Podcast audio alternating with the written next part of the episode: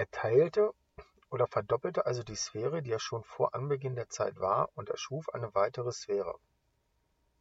Am zweiten Tag, Schöpfungstag erschuf er eine weitere Sphäre, am dritten Schöpfungstag wieder eine, am vierten wieder eine, am fünften wieder eine und am sechsten wieder eine.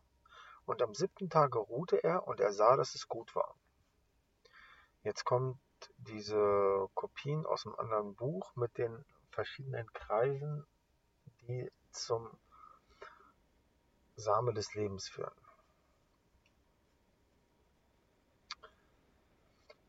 Diese Form, die daraus entsteht, nennt sich in der heiligen Geometrie die Saat des Lebens. Sie ist eine Ganzheit, so als ob die Schöpfungstage Aminosäuren sind, die durch die Form der Saat des Lebens das erste Chromosom hervorbrachten. Diese Form spiegelt die Einheit wider. Die Saat des Lebens trägt die Informationen von allem, was aus ihr hervorgeht, in sich, so wie ein Same, der später viele Generationen von Bäumen hervorbringt.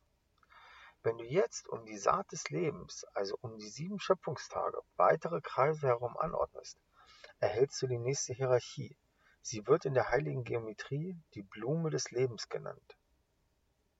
Jetzt kommt die erste Grafik von der Blume des Lebens. Diese Struktur ist eine weitere Spiegelung des ersten Kreises unserer Pyramide. Sie trägt alles Wissen aus Wir sind eins in sich und bildet wie eine Blüte im physischen Leben einen Abschnitt in der Evolution.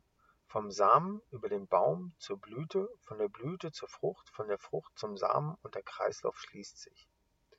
Die Blüte in unserem Kreislauf entsteht dann, wenn wir in die nächste Hierarchie Schöpfungs unseres Schöpfungsmodells gehen, das uns Moses gegeben hat. Wenn wir also die zweite Runde von Kreisen um unseren Ausgangskreis, um unsere Wesen-1-Pyramide anordnen, dann erhalten wir diese spezielle Form, die in der heiligen Geometrie die Blume des Lebens genannt wird. Jetzt haben wir nochmal die Blume des Lebens mit den zwei Kreisen drum in der vollständigen Fassung. Jetzt bitte ich dich, eine kleine Übung zu machen. Schau dir die Blume des Lebens an und versuche, ob du in diesem Konstrukt aus Kreisen einen Würfel erkennen kannst. Ein kleiner Tipp, du schaust sozusagen von schräg oben auf diesen Würfel und in der Mitte des ersten Kreises, wo alle sechs unserer Anfangskreise zusammenlaufen, ist eine der Ecken des Würfels. Hast du ihn gefunden? Falls du ihn nicht gefunden hast, hier ist er. Also jetzt haben wir einmal die drei Würfelseiten bunt dargestellt in der Blume des Lebens. Der Würfel in der Blume des Lebens. Wenn du, je, wenn du dir jetzt vorstellst, dass an den sechs Ecken der Blume des Lebens außen jeweils noch ein ganzer Kreis sitzt, erhältst du die Form, die sich die Frucht des Lebens nennt. In dieser Form ist dann ein Würfel enthalten, der sich metatronischer Würfel nennt. Jetzt kommt die Frucht des Lebens mit dem metatronischen Würfel. Auf diesen Würfel werden wir später noch, auf diesen Würfel werden wir später noch eingehen, denn er enthält alle Baupläne des Lebens. Über diese Thematik der heiligen Geometrie und der Blume des Lebens und des metatronischen Würfels lässt, lässt sich mehr als nur ein dickes Buch schreiben. An diesem Schöpfungsmodell, also von der ersten Teilung, dem ersten Tag der Schöpfung, bis zum metatronischen Würfel, von dem Moses uns in der Genesis den Anfang mit den ersten sieben Schöpfungstagen gegeben hat, sind für uns in dieser Thematik zwei Dinge sehr interessant. Zum einen eben der metatronische Würfel, der die Grundlage allen weiteren Lebens bildet, und der erste Tag der Schöpfung, als sich die Einheit teilte und sich verdoppelte wie die Eizelle, die ein Gegenstück von sich selbst hervorbringt. Wenn du jetzt nochmal Grafik Nummer 21, die Schöpfungskette, anschaust,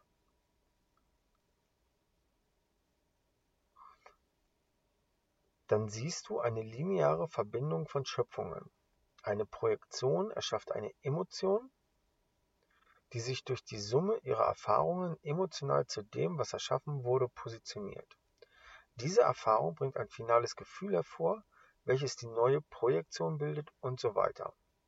Der vom Gefühl hervorgebrachte Lichtausbruch ist zum einen die Betrachtung der letzten Schöpfung, aber auch die Grundlage für die nächste Projektion der Aussendung von Schwingungen, welcher Art auch immer, ob nun durch einen Gedanken, ein gesprochenes Wort oder eine Tat.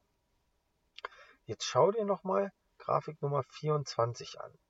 Das ist die Pyramide, wo die Emotionskanäle nicht Richtung Spitz, also eine Pyramide mit mehreren eingeschachtelten Pyramiden drin, und die Schöpfungskorridore ähm, äh, laufen jetzt nicht von unten, vom Boden der Pyramide zur Spitze, sondern einmal jetzt andersrum dargestellt Richtung andere Seite.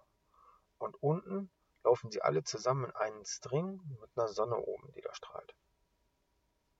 Stell dir mal vor, dass dieser Gefühlsausbruch, also die magnetische Komponente deiner Projektionen oder deiner Schöpfungen, eine Spiegelung ist. All deine Sichtweisen, die sich in einer Sichtweise befinden, also alle Erfahrungen, Gedanken, Schöpfung etc., die mit einer Master-Sichtweise resonieren, ob nun eine kleine, wie ich kaufe mir einen Campingbus, oder die mir bekannte größte, wir sind eins, reflektieren nun das Licht, das aus der Master-Sichtweise herunterscheint. Dann ordnet dein Unterbewusstsein diese Spiegelstrings, Schöpfungen oder Kristalle in einer Version, die deinem emotionalen Ich entspricht. Das heißt, die Kristalle sind einmal in der Masterprojektion enthalten und bilden eine Struktur, die auf Logik basiert und werden dann, wenn sich das Licht reflektiert, von deinem Unterbewusstsein neu angeordnet. Es sind die gleichen Strukturen, Kristalle oder Schöpfungen, aber die Anordnung wird nun von deinem zweiten Ich vorgenommen, von deiner emotionalen Seite. Die Pyramidensichtweise der Projektion entspricht der linken Gehirnhälfte, dem männlich-logischen und der Quantentunnel und die Betrachterperspektive entsprechen dem seelischen Teil, dem weiblichen Teil der rechten Gehirnhälfte. Dabei richtet sich die weibliche Schöpfung 100% nach der männlichen Schöpfung, bringt aber die, Modifikation, die auf ihren weiblichen Erfahrungen basieren, mit ein. Die Reflexion der Logik unter dem Gesichtspunkt der Emotion findet immer in dem vorgegebenen Raum statt. Wie zum Beispiel der Raum, wir kaufen uns einen Campingbus. Somit könnte man sagen, dass der emotionale Quantentunnel, also der String, die Zeit ist, die Bewegung oder die Erfahrung, die die Seele und somit das Sein hervorbringt. Denn das Gefühl braucht die Erfahrung aus aufeinanderfolgenden Handlungen, während der Kegelschnitt, die Pyramide, die vorgibt, welche Logiken und Schlussfolgerungen tonangebend sind, den Raum bildet. Und Raum und Zeit ergeben die männlichen und weiblichen Prinzipien. In einer Struktur verschmolzen, die das Ganze bildet, die Raumzeit. Einfach erklärt in meinem Beispiel mit dem Campingbus. Nachdem ihr in unserem fiktiven Beispiel die Entscheidung getroffen habt, nicht mit dem Rucksack zu reisen, sondern einen Bus zu kaufen, ergaben sich völlig neue Perspektiven. Während bei der Rucksackvariante besser jeder nur zwei Paar Schuhe dabei haben sollte und nicht jeder 10 Kilogramm Essen mit sich herumschleppen sollte, könnt ihr jetzt so viele Schuhe mitnehmen, wie ihr es für sinnvoll erachtet und auch so viel Essen mitnehmen, wie ihr Platz in den Schubladen habt. Jetzt stellt mal vor, während eurer Planungen denkt ihr, oh, wir müssen nicht so viel Schuhe Oh, wir können nicht so viele Schuhe mit dem Wohnmobil mitnehmen und ihr bedauert, dass ihr nur etwa ein Kilo Essen einpacken könnt. Das wäre ziemlich unsinnig. Wenn ihr das Gefühl habt, Trekkingschuhe, Gummistiefel, normale Schuhe und Sandalen machen Sinn, könnt ihr euch emotional in euren Reiseplanungen so auslassen, wie die Entscheidung, wie ihr reisen wollt, es vorgibt. Die Entscheidung stellt den Raum dar, die Pyramide, den Kegelschnitt. Und die Erfahrungen, die sich in dieser Entscheidung und den darauffolgenden Taten reflektieren, spiegeln eine Abfolge wider. Ein Gefühl, das aus einer Erfahrung erwächst, das nur entstehen kann, wenn man sich in seinen Handlungen reflektiert. Kosmisch gesehen akzeptiert ja das Weibliche immer das Männliche. So, jetzt stell dir mal vor, dass die Reflexion der entsprechenden Entscheidungen die Emotionen bilden, die immer wieder auf den Grundgedanken zurückgeworfen werden und dann von diesen zurückgeworfenen Emotionen die nächste Projektion ausgeht. Würde das nicht so aussehen? Grafik Nummer 30.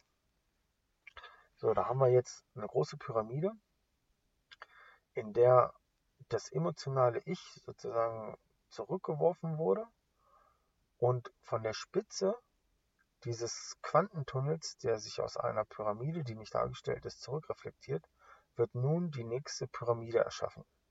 die nächste Projektion, die aus der Spitze eines Quantentunnels hervorgeht. Jede dieser Reflexionen, dieser sich steigernden Energie, die letztlich einen Kristall als ihre Spitze erschafft, wie zum Beispiel fünf Paar Schuhe sind für die Reise am besten, bringt dann eine neue Projektion hervor, wie zum Beispiel ich muss mir noch Gummistiefel und Trekkingschuhe kaufen.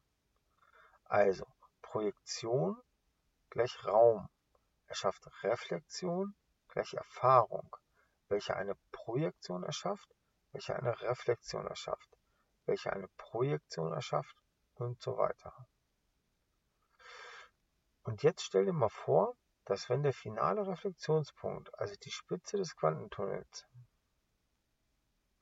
immer wieder auf den Raum erschaffenen Gedanken zurückgeworfen wird, dass das nicht nur aussieht wie eine Kette in Fahrer 38,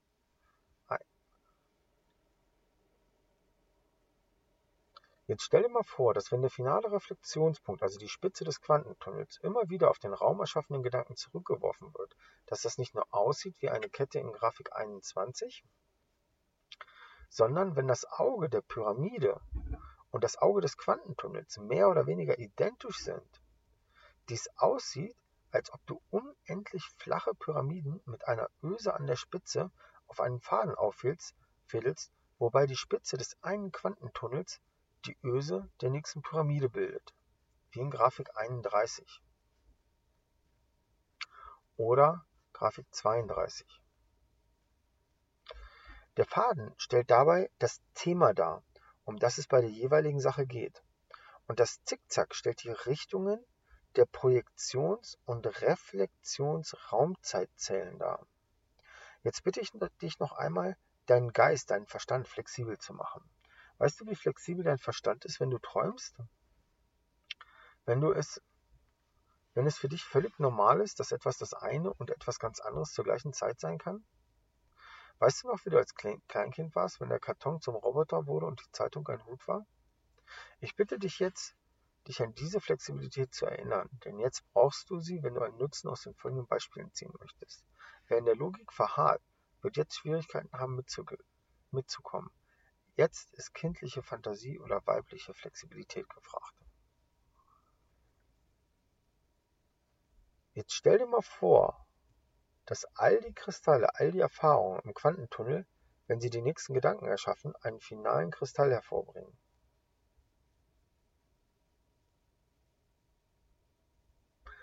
Jetzt stell dir mal vor, dass all die Kristalle, all die Erfahrungen im Quantentunnel wenn sie den nächsten Gedanken erschaffen, einen finalen Kristall hervorbringen.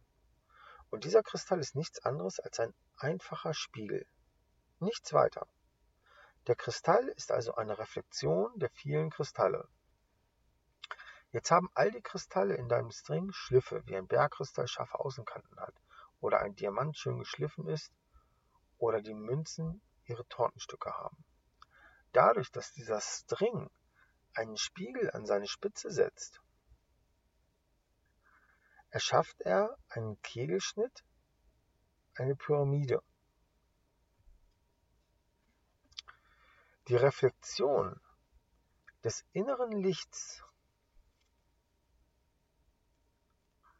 erschafft einen Lichtkegel, der die Basis ist für die Bilder, die dann auf den Seinszustand, den String, aufmoduliert werden.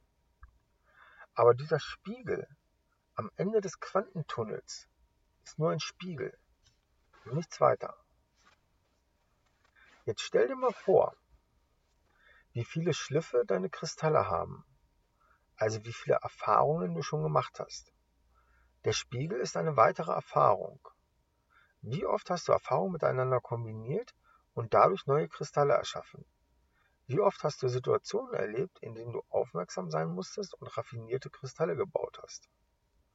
Der Quantentunnel sind deine Emotionen, deine gefühlten, deine gefühlten Kombinationen der Kristalle, Erfahrungen, Ideen etc., die du gerade für, die du gerade für angemessen hältst. Erfahren am Ende als einfaches Gefühl, deinem aktuellen Quantenkorridor. Jetzt stell dir vor, Du bist wie eine Digitalkamera mit unendlich Pixeln. Das heißt, wenn du in den Spiegel am Ende des Quantentunnels hineinzoomst, kannst du jede Erfahrung heranzoomen. Jede Facette, jede Einzelheit, jedes Licht, das durch deine Kristalle fließt, spiegelt sich im Spiegel im finalen Nullpunkt. An dem Gedanken, der die beste Spiegelung des aktuellen Themas oder die aktuelle Summe deiner Sichtweisen und Emotionen ist. An dem Punkt, an dem deine Verdoppelung der Summe deiner Raum des an dem Punkt, an dem du deine Verdoppelung der Summe deiner Raum deiner Raumzeitkontinuums vornimmst. Mehrzahl. An dem Punkt, an dem du eine Verdoppelung der Summe deiner Raumzeitkontinuums vornimmst. Alles ist daran enthalten, der ganze Kosmos. Von deinem ersten Licht, deiner ersten Inkarnation und deinem ersten Kuss Jetzt stell dir vor, dass auch die vergangenen Kristalle Spiegelungen der Quantentunnel sind, welche aus Kristallen bestehen, welche wieder jeweils Spiegelungen der vergangenen Emotionen sind, die diesen Spiegel hervorbrachten. Kannst du dir jetzt vorstellen, dass die Intensität einer Emotion da, davon bestimmt wird, wie viele Kristalle in einem Quantentunnel vorhanden sind? Wenn dir zum Beispiel etwas ganz besonders wichtig ist, ist dies eine intensive Emotion. Wäre es nicht wichtig, wäre es nicht intensiv. Ein anderes Wort für wichtig ist in diesem Fall Gewicht. Jetzt stell dir mal vor, dass der Quantentunnel eine Reflexion der Grundvorstellung ist. Die Grundvorstellung entscheidet, welche Kristalle in die Pyramide hineinpassen und welche nicht. Das Gewicht der Sichtweise ist vergleichbar mit der Größe des Fundaments der Pyramide. Je mehr Gewicht die Pyramide hat, also je größer und umfassender die Sichtweise, umso größer und umfassender wird die emotionale Reflexion. Wenn dir also emotional etwas sehr wichtig ist, heißt das, dass es in einem größeren Rahmen, dass du es in einem größeren Rahmen betrachtest. Jetzt stell dir mal vor, du hast konkrete Sichtweisen, die alles Leben mit einschließen. Zum Beispiel kaufst du gerade Lebensmittel ein und du siehst eine schmackhafte Hähnchenkeule. Nun erinnerst du dich, wir sind eins und du kaufst doch lieber heimische Äpfel. Kannst du dir vorstellen, was in deinen virtuellen Räumen, in deinen Quantenkorridoren tatsächlich passiert, wenn du deine Handlungen unter dem Gesichtspunkt wir sind eins, also das ganze Leben einbeziehen, triffst?